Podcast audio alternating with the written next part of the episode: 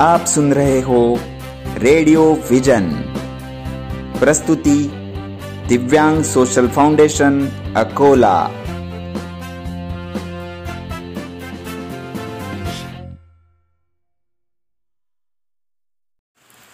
नमस्कार।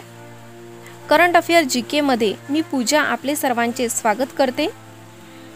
प्रणव मुखर्जी हे भारतीय प्रजासत्ताकाचे तेरावे राष्ट्रपती. होऊन गेलेले आहेत. त्यांचा कार्यकाळ चोवीस जानेवारी दोन हजार नऊ ते सव्वीस जून दोन हजार बारा पर्यंतचा आपल्याला लाभलेला आहे.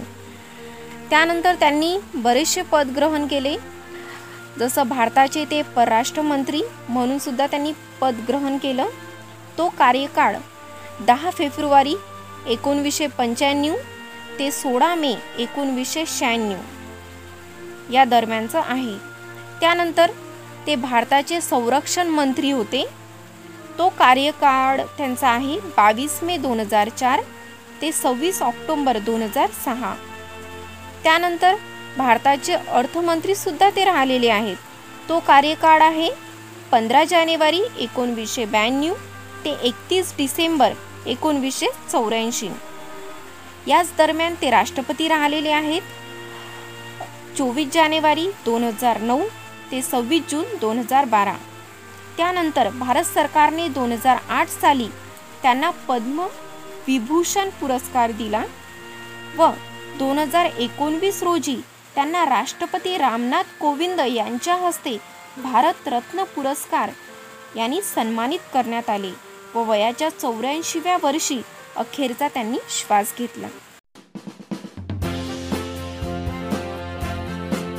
आप सुन रहे हो रेडियो विजन। प्रस्तुति दिव्यांग सोशल फाउंडेशन, अकोला।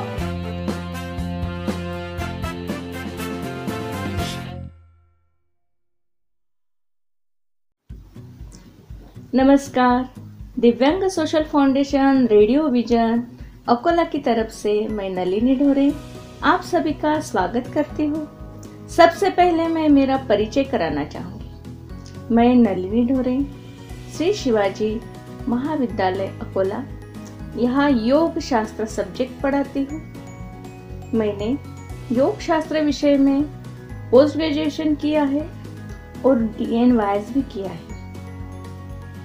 ये मेरा स्पेशलाइजेशन है। योग शास्त्र मतलब बीए भी योग शास्त्र में है और पोस्ट ग्रेजुएशन भी योग शास्त्र में है। अभी आप कहेंगे डीएन वायस क्या है? डीएन वायस ये नेचुरोपैथी का कोर्स है, प्राकृतिक चिकित्सा केंद्र। ये दिल्ली का कोर्स है। इसमें तीन साल का नेचुरोपैथी कोर्स किया जाता है। और इसमें नेचुरल नेचुरल चीज़ों से बीमारियाँ ठीक हो जाती हैं। जैसे कि इसमें मड पैक रहता है। और स्टीम बाथ वगैरह मसाज एक्यूप्रेशर रंग चिकित्सा, इत्यादि इसमें ट्रीटमेंट रहती है। लेकिन लोगों को बहुत अच्छा परिणाम होता है इसमें। जैसे कि सोराइसिस सोराइसिस में क्या होता है कि जैसे कि सूर्य चिकित्सा, मिट्टी चिकित्सा, ये ऐसे करते हैं। तो योग शास्त्र और ये डी एन वाइस कोर्स जो है, ये हम साथ में कर सकते हैं। अभी मैं योग शास्त्र के बारे में बताना चाहूँगी। योग शास्त्र यह अति प्राचीन ग्रंथ है। विश्व में योगा यह भारत का आविष्कार है। प्राचीन काल में जब दवाइयों की उपलब्धि नहीं थी तो ऋषि मुनियों ने शरीर में रोग ही उत्पन्न नहीं होने चाहिए, इस पर विचार करके योगा की खोज की है। Prevention is better than cure. ये हम हमेशा कहते हैं।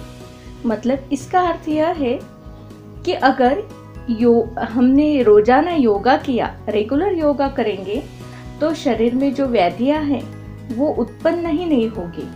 और हमें दवाइयाँ लेने की या हॉस्पिटल में जाने की ज़रूरत ही नहीं पड़ेगी। इसलिए हम इसे प्रिवेंशन कहेंगे। योग के बहुत ग्रंथ हैं, जैसे कि हठ योग प्रदीपिका घेरण संहिता। शिव संहिता हटरत्नावली इत्यादि। मैं सिर्फ़ ये आपको इसलिए बताना, बता रही हूँ, क्योंकि आपको योगा के बारे में ज़्यादातर जानकारी नहीं है। लेकिन ऋषि मुनियों ने अलग अलग ग्रंथ लिखे हैं, जिसमें उन्होंने अष्टांग योग का भी वर्णन किया है। योगा कैसे कैसे किया जाता है, कब करना चाहिए, कितने समय तक करना चाहिए और उस समय हमने खाना पी खान पान क्या करना चाहिए? ये भी उन्होंने इसमें लिखा है। और उससे क्या लाभ होता है? ये भी लिखा है। और और एक बात है दोस्तों, जैसे कि योगा के बारे में लोगों में बहुत सी गलत धारणाएँ हैं। जैसे कि लोगों को लगता है कि योगा रेगुलर हम जैसे लोगों के लिए नहीं है। उनको लगता है कि ऋषि मुनियों जैसे कि जिनको समाधि अवस्था तक पहुँचना है, उनके लिए ही ज़रूरी है। परंतु ये ऐसा नहीं है। उसमें ये, हालाँकि पहले ऋषि मुनियों लोग जो ध्यान धारणा करते थे, अष्टांग योग पार करते थे तो उनका जो ध्येय प्राप्ति था तो वो यही था कि वो समाधि अवस्था या कैवल्य अवस्था तक पहुँचे। परंतु हम जो कर रहे हैं, जैसे कि समाज में आज तक हमने देखा है कि आजकल की जो युवा पीढ़ियाँ है, ये गलत तरीके से पैसा कमाती है या डिप्रेशन में जाते हैं तो अलग अलग व्यसन आधीन हो जाते हैं। तो उस, उनमें नैतिक मूल्यों का हमें स्थापना करना है। इसलिए भी योगा बहुत ज़रूरी है। ठीक है? योग यह शब्द यूज़ धातु से बना हुआ है। मतलब योगा, जब योग शास्त्र का हम पढ़ाई करते हैं तो उसमें हम थोड़े से आपको डिटेल बात करेंगे। तो योग शब्द यह यूज़ धातु से बना है और इसका अर्थ है जोड़ना। जोड़ना माने जैसे कि शरीर, मन और आत्मा। ये तीनों एक साथ जोड़ना। हम हमेशा एक दूसरे से बात करते हुए बोलते हैं, जैसे बच्चे पढ़ाई करते हैं और बच्चे बोलते हैं कि हमारा मन पढ़ाई में नहीं लग रहा है। इसका अर्थ क्या है? शरीर है हम पढ़ाई कर रहे हैं, हाथ में बुक्स है, लेकिन मन इधर उसमें नहीं है। मन इधर उधर भटक रहा है। तो योगा के माध्यम से हम उसका मतलब शरीर, मन और आत्मा। ये एकत्रित मतलब एकत्रित लाते हैं और ये जो पूरा है, ये जुड़ जाता है, एक दूसरे के साथ जुड़ जाता है। इसलिए हमारा मन जो काम करना है, उसमें अच्छी तरह से लगता है। क्योंकि योगा की व्याख्या क्या है? योग चित्त वृत्ति निरोधा। इसका मतलब क्या है? योग यह चित्त में जो वृत्तियाँ उठती है मतलब जो तरंग उठते हैं मतलब जब चित्त हम एक एक ऐसे समझो आपको उदाहरण देती हूँ। जैसे कि दीवार पर एक हाथ बिंदु किया हमने और हमने कहा कि उस पर ध्यान लगाना है। तो हम उस पर ध्यान तो लगाते हैं मतलब नज़र तो उस पर रहती है, लेकिन हम, हमारा मन जो है, ये इधर इधर उधर भटकता रहता है। मम्मी क्या कर रही होगी? दोस्त क्या कर रहा होगा? स्कूल में क्या चालू है? कोई बाहर खेल रहा है? आवाज़ें आ रही तो क्या हो रहा है? तो ये जो मन है, ये मन उसी बिंदु पर लगना चाहिए। इसलिए वो जो चित्त में तरंगे उठती है, वो उसका निरोध करते हैं मतलब उसको रोकते हैं। एक ही जगह पर टिकाते हैं। इसका अर्थ यही है, योग चित्त वृत्ति निरोधा मतलब योगा, यह चित्त में उठने वाले वृत्तियों का निरोध करता है। आजकल स्कूल, कॉलेज में योगा पढ़ाया जाता है। मुझे लगता है, जैसे कि आपने देखा होगा कि पूर्वजों में जब आप रामायण और महाभारत देखते हैं, उसमें क्या रहता था? गुरुकुल दिखाते थे। जैसे कि एक आश्रम रहता था, जैसे कि भगवान श्री कृष्ण श्री राम यह आश्रम में जाते हैं और वहाँ पे गुरु के आश्रम में पूरी पढ़ाई होने तक रहते थे। वहाँ पे उनको सवेरे उठाते हैं, योगा कराते हैं, ध्यान धारणा कराते हैं। फिर उनको वो, खाना बनाने के लिए, जलाने के लिए लकड़ियाँ लाते हैं। गुरु रहते गुरु रहते हैं, उनकी पत्नी भी रहती है। उनकी सेवा करानी पड़ती है। एक दूसरों के साथ मिल बांट के खाना भी पड़ता है। इससे क्या होता था, गुरुकुल में जो पढ़ाई होती थी, उसमें जो शिक्षक थे, वो दिन रात उनके साथ में रहते थे। तो बच्चे जो रहते थे, उनमें इतने संस्कार कूट कूट के भरे जाते थे कि बच्चों, बच्चे कभी माता पिता से गलत तरीके से बात नहीं करेंगे भाई बहन से गलत तरीके से बात नहीं करेंगे उनमें बहुत सारे संस्कार रहते थे। लेकिन अभी क्या रहता है कि टीचर्स और बच्चे कुछ कुछ घंटे के लिए एकत्रित आते हैं और उसमें हम पढ़ाई पर ही ज़्यादा से ज़्यादा ध्यान देते हैं। लेकिन ये जो समाज में बच्चा कैसा रहना चाहिए, उसमें नैतिक मूल्यों का, मूल्यों की जोपासना कैसे होनी चाहिए, ये सब नहीं सिखाया जाता। तो वैसे अगर स्कूलों में रेगुलर या मतलब पहली क्लास से अगर योगा कंपलसरी किया जाए तो उसमें अष्टांग योग भी सिखाया जाएगा। बच्चों को अष्टांग योग, अभी आप बोलेंगे अष्टांग योग क्या है? अष्टांग योग जो है, ये इसमें आठ अंग रहते हैं। आठ रंग मतलब सीढ़िया। जैसे कि हम पहली सीढ़ी चढ़े, दूसरी सीढ़ी चढ़े मतलब आपको ध्येय प्राप्ति है।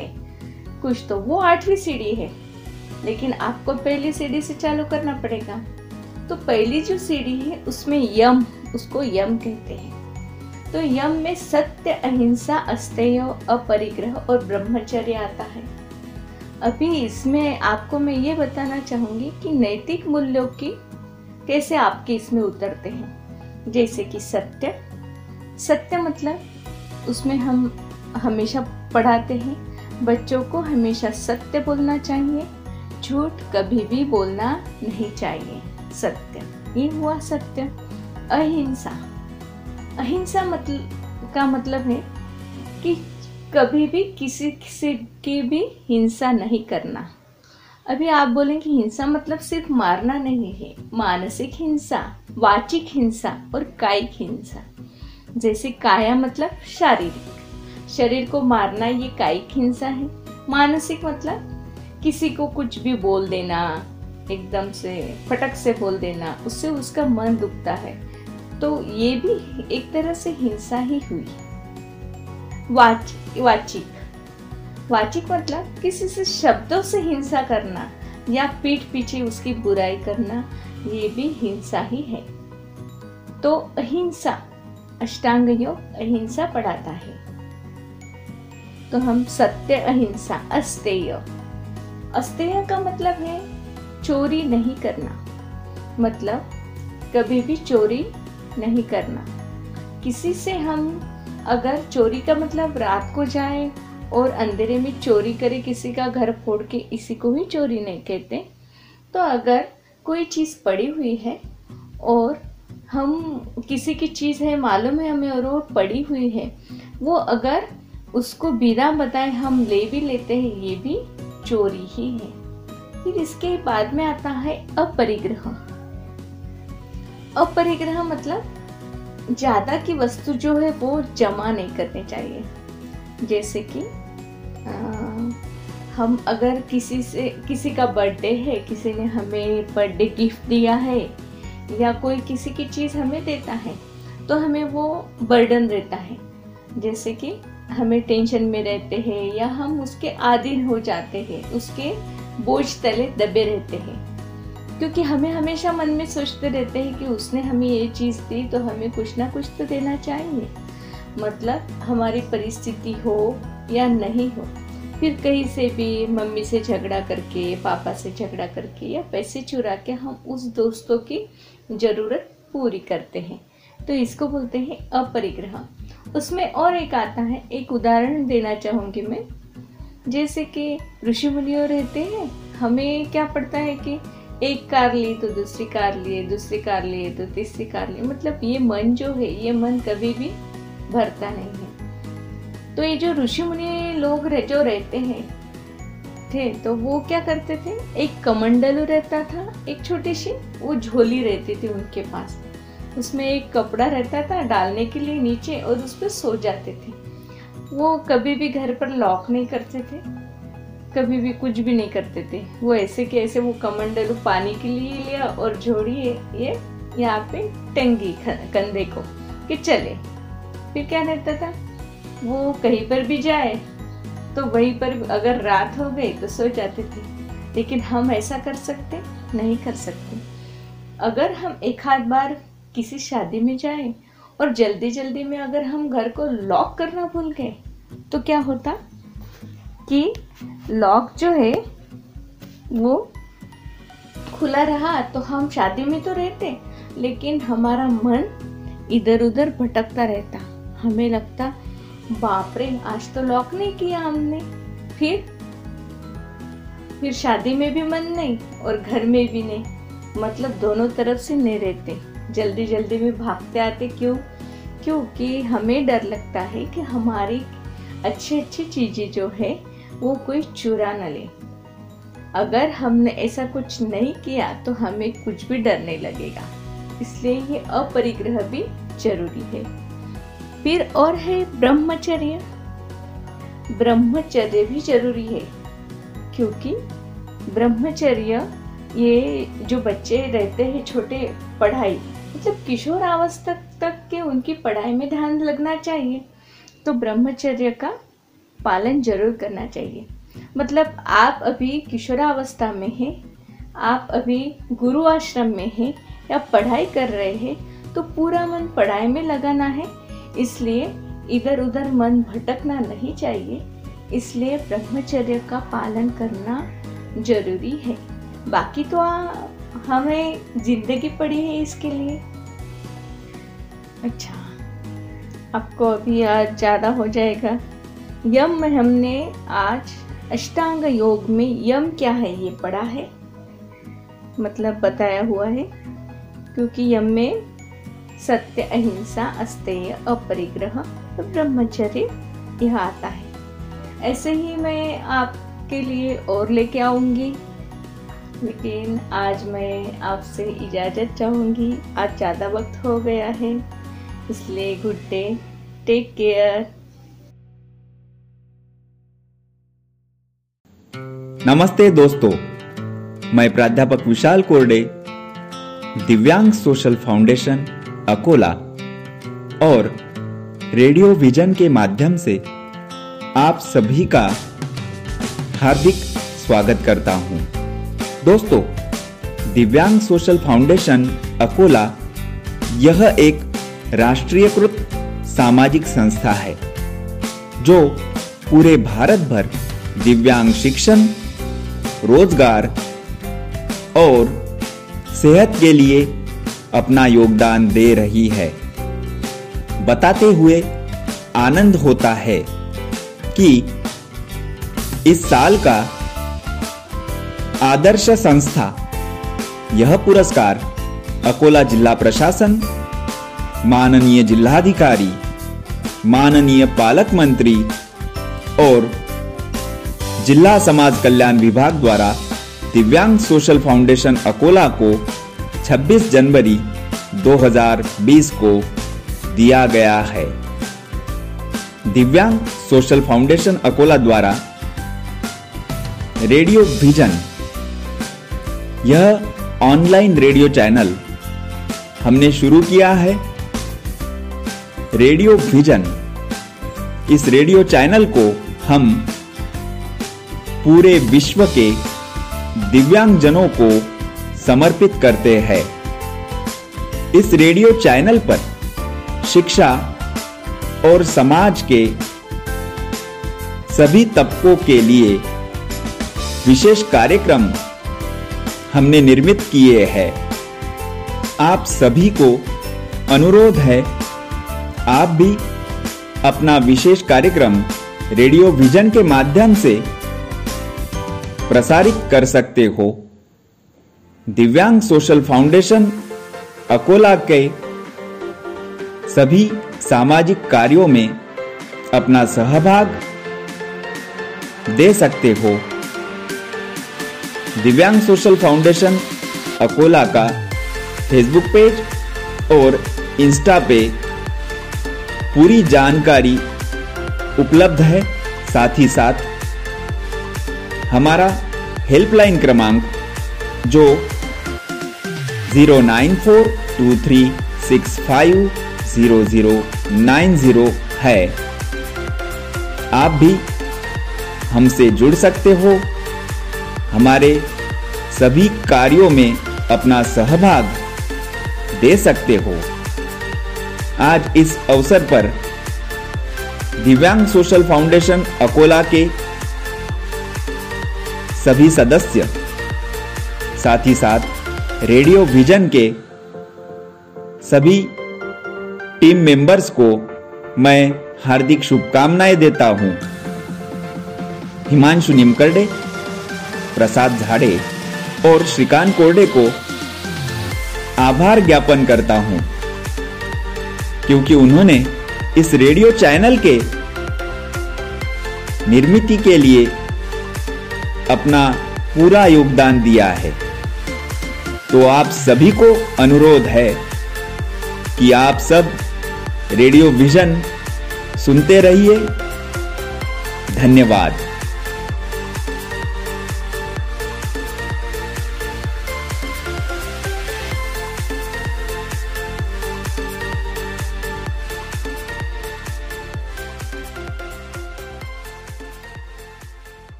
आपण ऐकत आहात।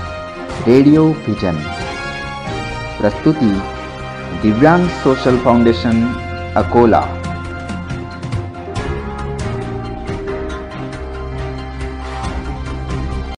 मी डॉक्टर रामेश्वर भिसे प्राचार्य श्री शिवाजी कला वाणिज्य व विज्ञान महाविद्यालय अकोला.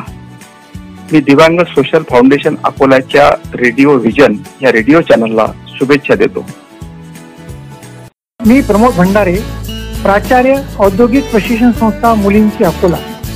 दिव्यांग सोशल फाउंडेशन अकोलाच्या रेडिओ व्हिजन या रेडिओ चॅनलला माझ्या खूप खूप हार्दिक शुभेच्छा.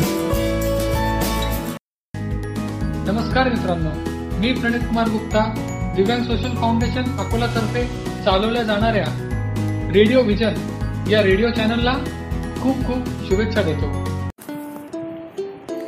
नमस्कार मी dietitian Vaishali Rathod Divyang social foundation अकोलाच्या radio vision या रेडिओ चॅनलला हार्दिक शुभेच्छा देते. हॅलो मी डॉक्टर संजय तिडके अकोला दिव्यांग सोशल फाउंडेशनच्या नव्यानं सुरू होत असलेल्या रेडिओ व्हिजनला माझ्या मनपूर्वक शुभेच्छा. नमस्कार मी doctor Monali Chavan dietitian Divyang social foundation अकोलाच्या radio vision या रेडिओ चॅनलला खूप खूप शुभेच्छा देते. नमस्कार मी भारती शेंडे सहप्रांत प्रभारी महाराष्ट्र पूर्व पतंजली योगपीठ हरिद्वार. दिव्यांग सोशल फाउंडेशन अकोलाच्या रेडिओ विजन या रेडिओ चॅनलला माझ्याकडून खूप खूप शुभेच्छा.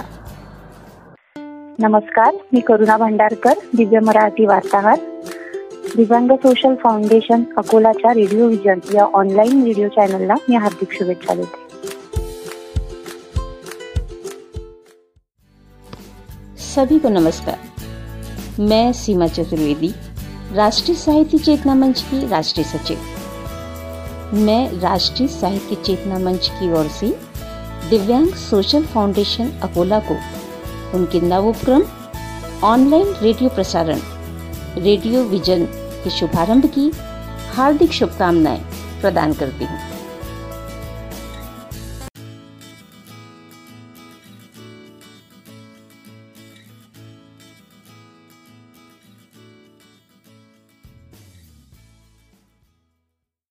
आपण ऐकत आहात रेडिओ व्हिजन प्रस्तुती Divyang Social Foundation, Akola.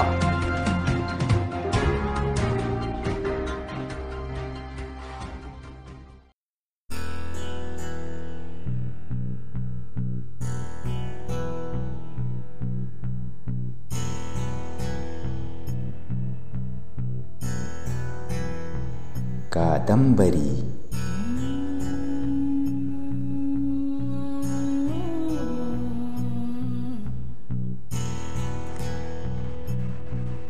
कादंबरी एक नवीन मालिका वजा कार्यक्रम.